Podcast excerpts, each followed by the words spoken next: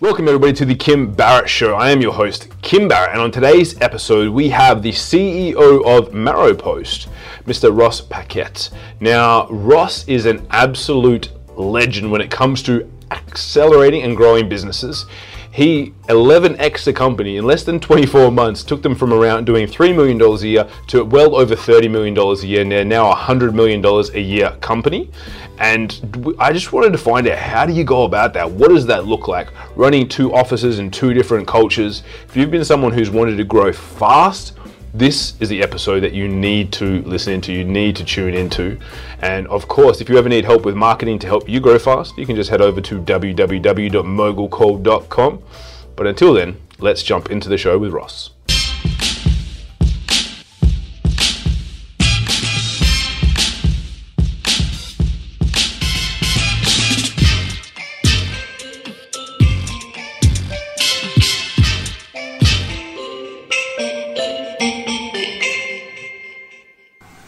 Russ, thank you so much for joining us today. Really appreciate you making the time. Yeah, so much, or thanks so much for having me. Absolute pleasure. Now, I always like to kick off the podcast with the same question every single time, which is if I met you at a party and we are having a drink together and we are chatting away, and I said to you, Ross, what is it that you actually do? What's your go to answer? So I start off again, given the SaaS space, which I do reside in, by just simply saying I'm, I'm in the tech space. So I run a company called Maropost. Maropost develops products again in, in the SaaS atmosphere, so software as a service, mainly across marketing automation, e-commerce, and and transactional messaging. So what, what that means is our, our marketing automation tools would be, you know, things like customer journeys, workflows, lifecycle automation, email, push, in-app messaging, uh, SMS in terms of delivery.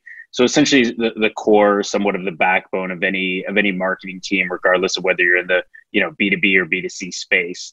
Well, of course, our, our market though is is mainly selling to companies who are selling to the B two C space. And then we've we've recently jumped into the more transactional atmosphere. So for any of your tech savvy listeners, very similar to what a, a SendGrid or a Twilio or a SparkPost might do. That was natural for us, given the backbone of our, our original platform being on the marketing automation side, was email, SMS, and, and so on and so forth.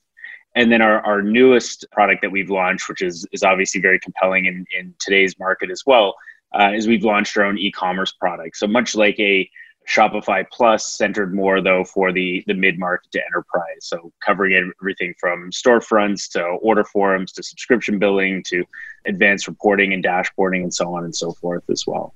And you guys have seen some pretty crazy growth. And I know the, the guys sent over yeah. before we jumped onto this some of the results. And I think one of it was like almost like 11 times growth. I think it was in, I think it was it, was it a year?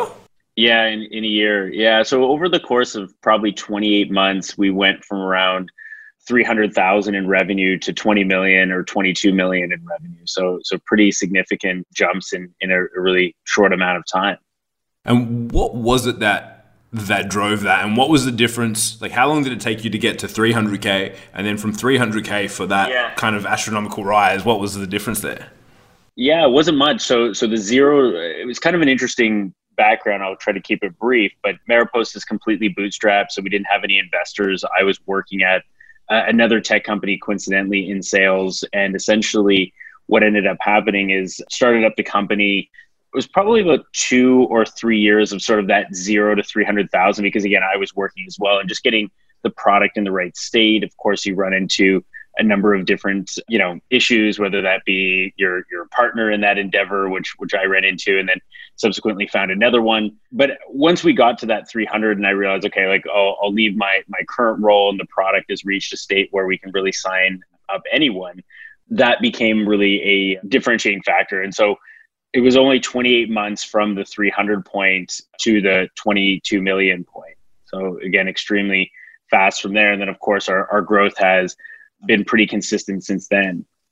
So, what was the what was the fuel on the fire? Obviously, you figured out that it's going to be suitable. You can onboard pretty much anyone that you want to. You've got it all obviously working effectively. What were some of the maybe the two or three biggest factors that contributed to that exponential growth? Because I think a lot of people they're yeah. like, I got to 300k and then I didn't go to 20 million like in the next yeah, 24 months. You know what? What uh, what were some of the factors there? Yeah, so we were only, and, and funny thing I should add, disclaimer is that when we were at the 20 million or so, we only had about 25 people in the company. And when we were even at the, you know, as you saw at the sort of 3.3 to even 13 million, we only had about 10 people in the company. So it was still extremely small. And I say that on the on the premise of of the the next statement I'll make, which is around your question. We really just focused on the customers and the product, customer support. Eh, like I, I was the customer support agent as well as the sales rep and the, you know, CEO and so on and so forth. So you know we followed a, I would say just that still that same approach where the customers were the most important factor the product development and innovation became the key area and i think we were fortunate enough that as we continued to bring on new customers they of course you know shared our story and sort of our background and of course our product with their counterparts within within the industry and it was just very exponential from there so the bulk of our customer base even to till this day about 40 to 50%, I'd say now, comes from word of mouth. So as in, it's not from conferences or, or you know, ad campaigns or, or any of our other more traditional strategies. And, and so that's been really unique. And again, because we are more mid-market to enterprise centric, our product is quite expensive. So we're, you know, our customer is paying on average around 75,000 per year for, for the service. Of course, we have very small customers, but we also have very large ones as well. So was there any incentivization programs? Did you go in you guys go into it thinking like we're going to focus on word of mouth or how did you build that out? that's what i mean. Yeah so we didn't do anything. There was no expectation. There was definitely no strategy. People were just doing it on their own. So we've never had any kind of affiliate programs or referral programs. Not to say we haven't looked or, or thought about doing that but um, nothing on that front. You know it's and it's interesting as we are, are looking to sort of expand our, our expand sorry our sales model to not not only be direct sales which is what we are today into more of the self-service market. It's interesting to hear some of the stories around what you know companies are paying from a referral or, or lead gen perspective. And explains a lot i think around the saas space in general these days why companies in a lot of cases need so much capital to grow because the cost per you know customer acquisition costs are just so high so, what was the difference between your software and others on the market? Because obviously, for people to talk about it that much at that time, there had to be some pretty big standout things. Because otherwise, it's like I use lots of software, and if people ask me, I'm like, yeah, I use this, but I'm not necessarily. I'm like, not going to put my name behind it. Yeah, yeah, going as, as hard as, as that, and you know that that growth obviously yeah. attributes to it. So, what was the? What do you think was the, some of the key differences at that time? Yeah. So so product wise, I mean, we we built a lot of technology very quickly. You know, on the specific side of things, like our our AB multivariate testing was was extremely robust. Segmentation, our our journey kind of automation builder was was really advanced. You know, some of our reporting, it, it was really. There's nothing in particular. Like, there's no three or four features actually that I could think of that really moved the needle. I think it was just that the industry was moving forward and we were you know, at actually, I wouldn't even say we were at pace. We were definitely ahead of where the industry was going. So there was a lot of excitement being driven around that side, right? It, it's it's quite similar to what you see every you know six to twelve months around. You know, okay, now we're talking about AI, and now we're talking about relational tables, and now we're talking about machine learning, and so on and so forth. And there's there's always that you know kind of interest in in those areas, and because we kept, I think, hitting those chords, and and sorry, in a usable manner is the other thing. I mean I could use AI as the example where people hear AI and like, oh, we need to buy that, and then nobody ever implements anything related to to whatever they saw because it doesn't frankly quite quite exist. But what we were building, we actually actually existed, actually had, actually could implement, and actually drove results for our customers, and that was the most important factor. And how did you find it personally? Obviously, you, you had a background before in tech and were in a company, but then managing and being the CEO of a company that's doing 300k versus 20 million, I would have to anticipate you've got new new problems popping up all oh, yeah. that uh, you have to deal with. How did you how did you manage that? Yeah, so that I mean that's that's interesting. I mean, over the we we have an interesting story, especially over the last number of years. So on the people side of things, I've always had say a unique view, you know, whether it be culture or just just my outlook or expectation around our team and it's always been driven around work ethic because as a company, we, we started just with an extremely strong work ethic. As I mentioned, we, we had to do all of the work ourselves and what I said before, Ross was the support rep. Like he was handling the, the tickets, not just Ross, but the various others. My partner Jeg, he he would have to get on calls with customers and and go through you know kind of tech support tickets and issues and so on. I think because of that, we really have this appreciation towards that side of things. So our, you know, of course, it's adapted over the last you know nine years, but our view really resides on if we find you know sort of birds of a feather type individuals we really resonate well with them and can really manage and lead them well.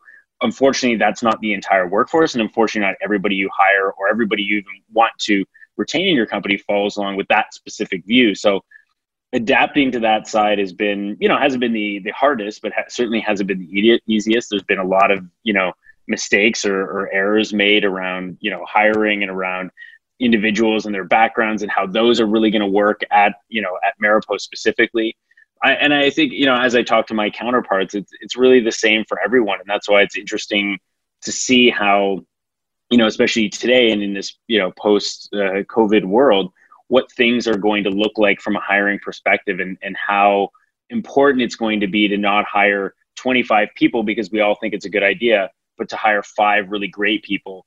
And I have a, a bit of a philosophy as well that that relates back to that that statement, which is more of the slow and steady wins the race approach, right? Which has not become the common theme in the, you know, Silicon Valley technology space, right? It's always how do we get to a billion or or how do we sell the company or how do we go public as fast as humanly possible? And because that hasn't been our approach, right, we've been able to learn from our, our mistakes very quickly and, and hopefully iterate and, and make good decisions from there. For for small and medium business owners that are listening to this and they're hearing you talk about the pitfalls of of hiring and whatnot, what are some of the big mistakes that you found out about early on that now you've kind of been able to patch over and go, cool, we won't do that again? Like, what are some of the the really yeah. the ones that really stuck with you? Yeah, so so I'd I'd go with probably two two or three areas here in particular. So so number one, I, I think that in any business, right, you, you, you of course look for people who have been successful in in a similar role elsewhere, and I think that's it's a misconception. Not in that you shouldn't be doing it, but it's a misconception in that what made somebody successful at one company may not make them successful at, at your company or or my company in any event. And so, really paying attention to the atmosphere that they're coming from and how that aligns with your potential atmosphere, I think, is a very important discussion or internal conversation for any you know ceo executive manager to to think of. Because you know i'll give you an example and i don't want to be too specific because it relates to somebody at maropost but we hired somebody fortune 500 company thinking like this you know person was phenomenal. And again great resume great track record at, at that company but maropost is not a fortune 500 company and so the atmosphere that they again moved into while still great was just not frankly not the same and there was a lot of friction and a lot of stress that came along with that because it's not just because the role was different or because even the company was different. It's all the other little things. The marketing strategy was different. The culture is different. The management structure is different. The, the systems, processes, and approach are, are different.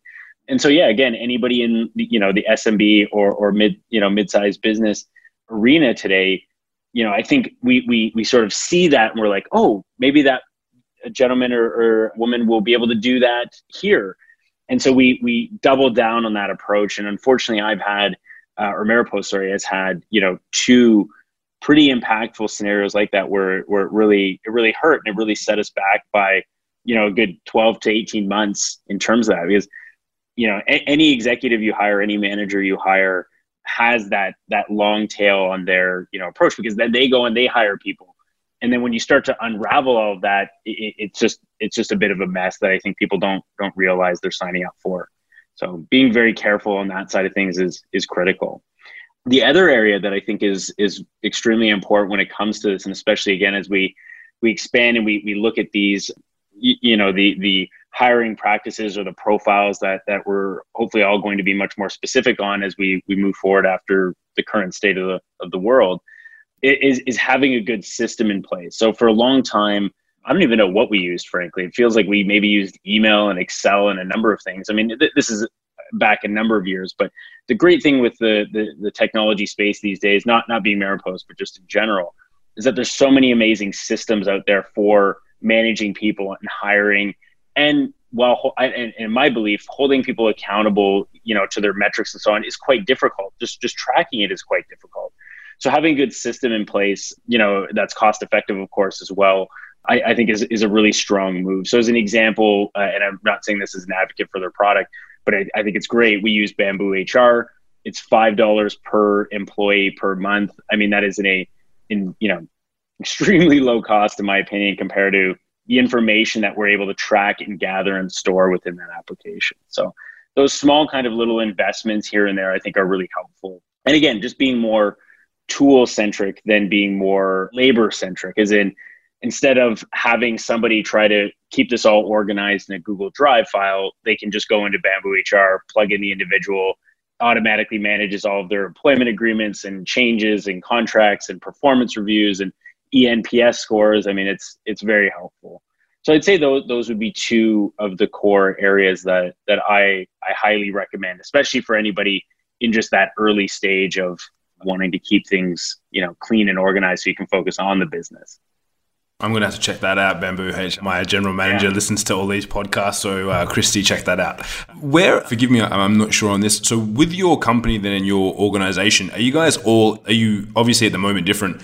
Are you generally remote? Are you all in one big office? What's the setup and atmosphere you run with normally? Yeah. So we actually have two offices. They're they're split about 60-40 in terms of people, 60-40% that is.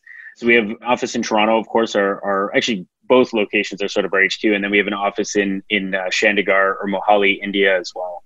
And so my my CTO is partner is is uh, from there, and, and of course that was actually our first office.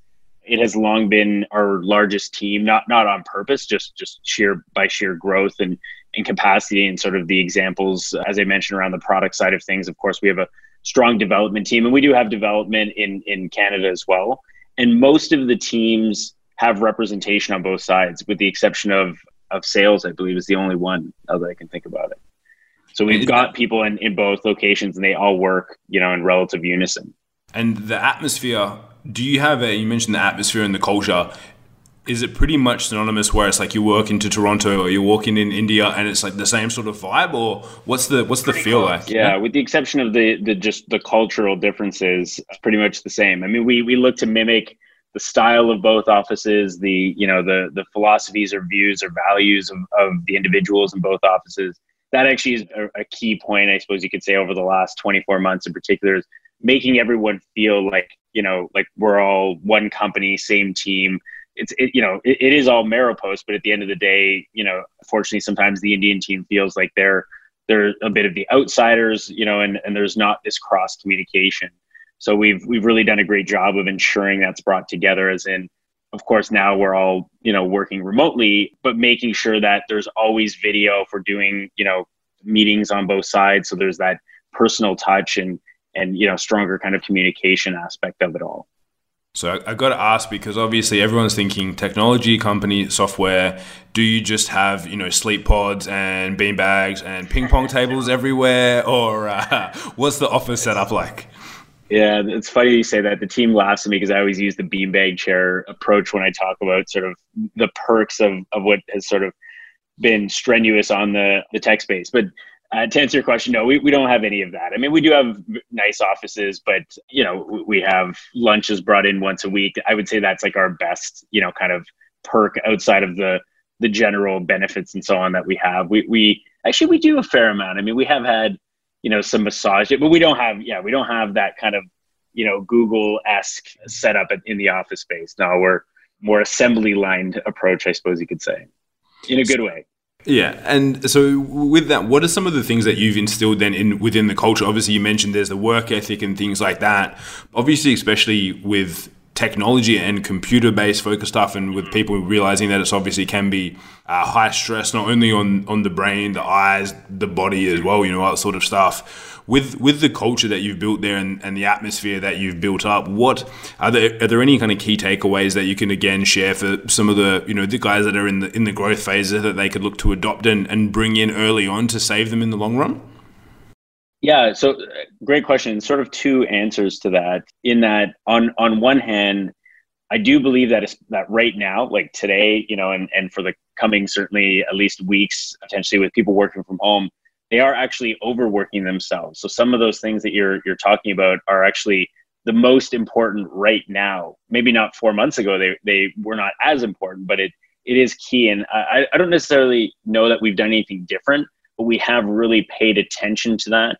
As in at the executive level, like we've had conversations around like do we want to just much actually like a couple other companies google's done this as well but do we want to give people a couple extra days off even though we know they're probably going to do work on those days because they're in their homes or apartments and really frankly can't do much else so that that's been something that's sort of floated and we've been paying more attention to that but when we go back to you know just what we would do normally and what we will do in, nor- in normal course and what would be recommended there's one actually company that that we work with as well again ironically it's another app or, or tech solution what they've done is they've integrated the benefit side of things with you know kind of the health and wellness aspect. And the company's called League, and coincidentally, they're, they're out of Toronto, Canada, but I, I, think most of their business is done in the in the U.S. And the first time I saw this product, and again, I'm rarely blown away by products. I mean, uh, even with using the BambooHR example, I knew what we were seeing there. What blew me away there was just the cost of it; that it was so it was so reasonable.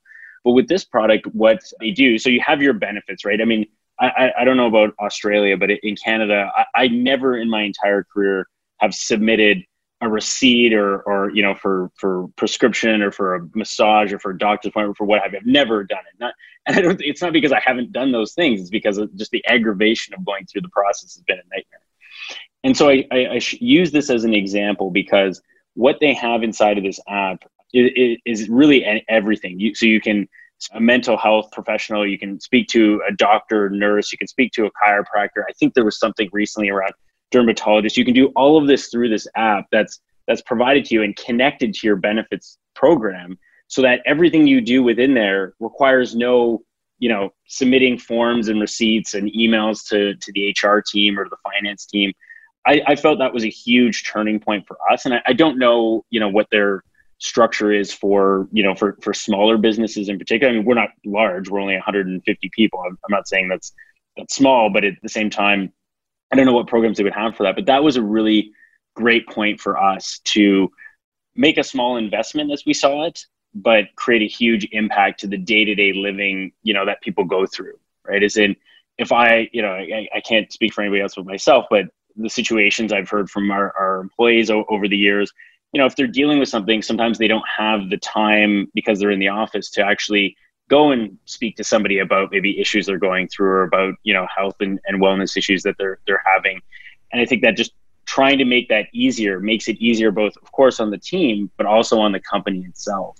So that was that was a really important factor. So i, I would encourage again and no promotion for the company but I, I truly believe in that product or where that is going. And so i would encourage people to look and see if they can use that service at their business because the again similar to bamboo hr the cost base was was the same. And, and again, when you think about how much companies spend on benefits, large or small, especially in, in, you know, thinking of the US, I think Australia is a little more like Canada, but it's insane amounts of, of money. And so that, that I, I think that would be an important factor to explore.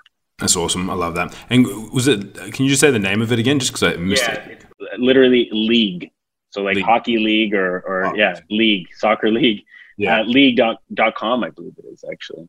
And now I, I always like to kind of, as we wrap up our time here together, ask one question the same to everyone. Um, what's one question that I didn't ask you that I should have?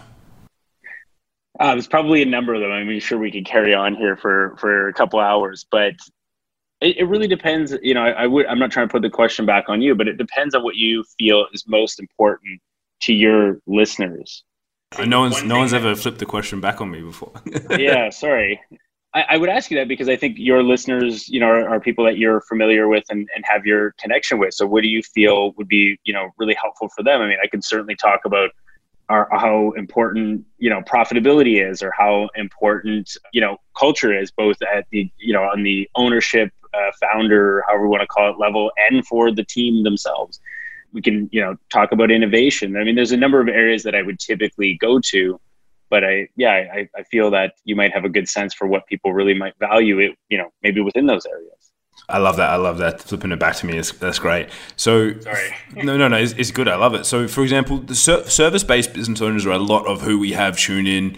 Whether they're similar to us and they might run agencies and agency work, or they uh, work with uh, people and they provide education, information, things like that. Obviously, being that you're in SaaS and tech, slightly different, but how would you apply innovation to those types of businesses, especially with the world being as it, as it is at the moment? Um, is there anything that you can kind of observe at you know the the high level and the the fields that you play in that might be applicable to the, to to people in, in service based industries as well? Yeah. So service based is, is difficult and, and always interesting to be. I mean, so we have a very literally insignificant portion of our company is service based and, and the reason for that i mean is, is of course we are in the saas space and while we can provide services for for many things.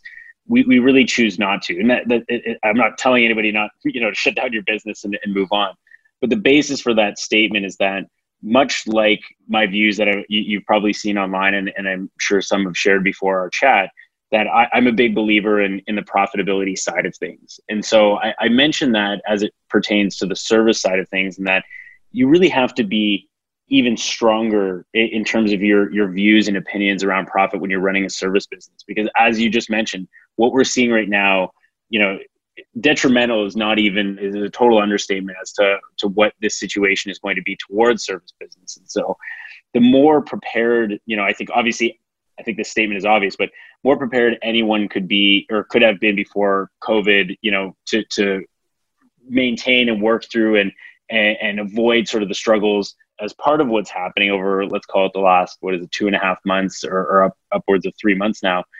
I hope this is a really a, a strong learning lesson for those individuals who, who work their way out of it in that, you know, it, again, going back to one of my earlier points, it doesn't always have to be we have to build it up to sell or we have to grow by all costs. Like there is a value in terms of the profitability of a business. And if I frankly were running a service business, I would be looking for, you know, 30 to 50% profit at, at a minimum because things change all the time, right? There's there's no shortage of agencies or, or again service organizations across any vertical going out of business. And I think that's really something that that again has sort of been ignored as part part of the culture that we've you know again thinking of SaaS or, or, or tech or even again martech agencies and so on and so forth have gotten into where it just becomes this more of like let's spend everything we make to hopefully grow and hopefully get acquired and or hopefully raise capital from you know parties xyz i don't believe in that philosophy. I've never believed in that philosophy.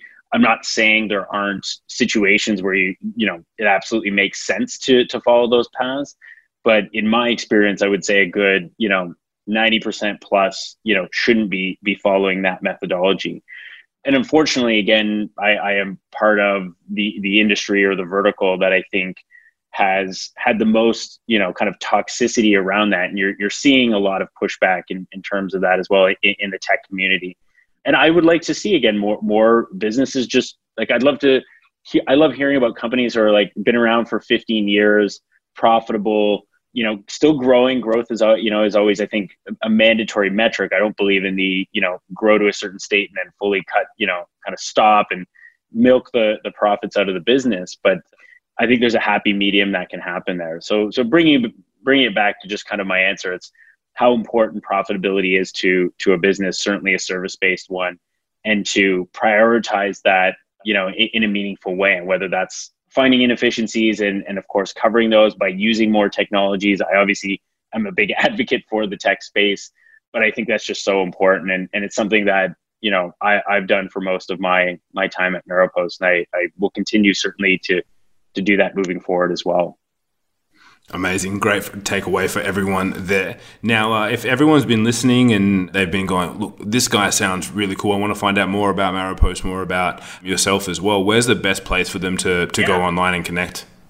For sure. So there's a couple different areas here, so I'll try to keep this short. But obviously, for for the company, Maropost.com, so M A R O P O S T.com as the core area there. For for myself personally, I'm not super big on on social media um, in terms of just my my general content, but I tend to share most about my life through Instagram. So it's just at Ross Andrew. Uh, Twitter is where, where you'll find me advocating the betterment of the world and the tech space and, and more or less every possible conversation not in a, a day-to-day approach by anything. Same thing. It's uh, at Ross Andrew there as well. I'd say those would be the yeah the best resources if you're, you're looking to find out more. And of course, happy to speak to anybody if they ever want additional insight. My email is certainly not a secret. It's just ross at maropost.com. There we go, guys. So wherever you're watching or listening to this, uh, look around this, and we'll have uh, all those links in the show notes, so you can click through and easily connect with Ross and find out more about Maropost as well. Ross, thank you so much for making the time to call in and, and join us today. Really appreciate it. Yeah, same to you. I appreciate you having me as well. Thank you very much.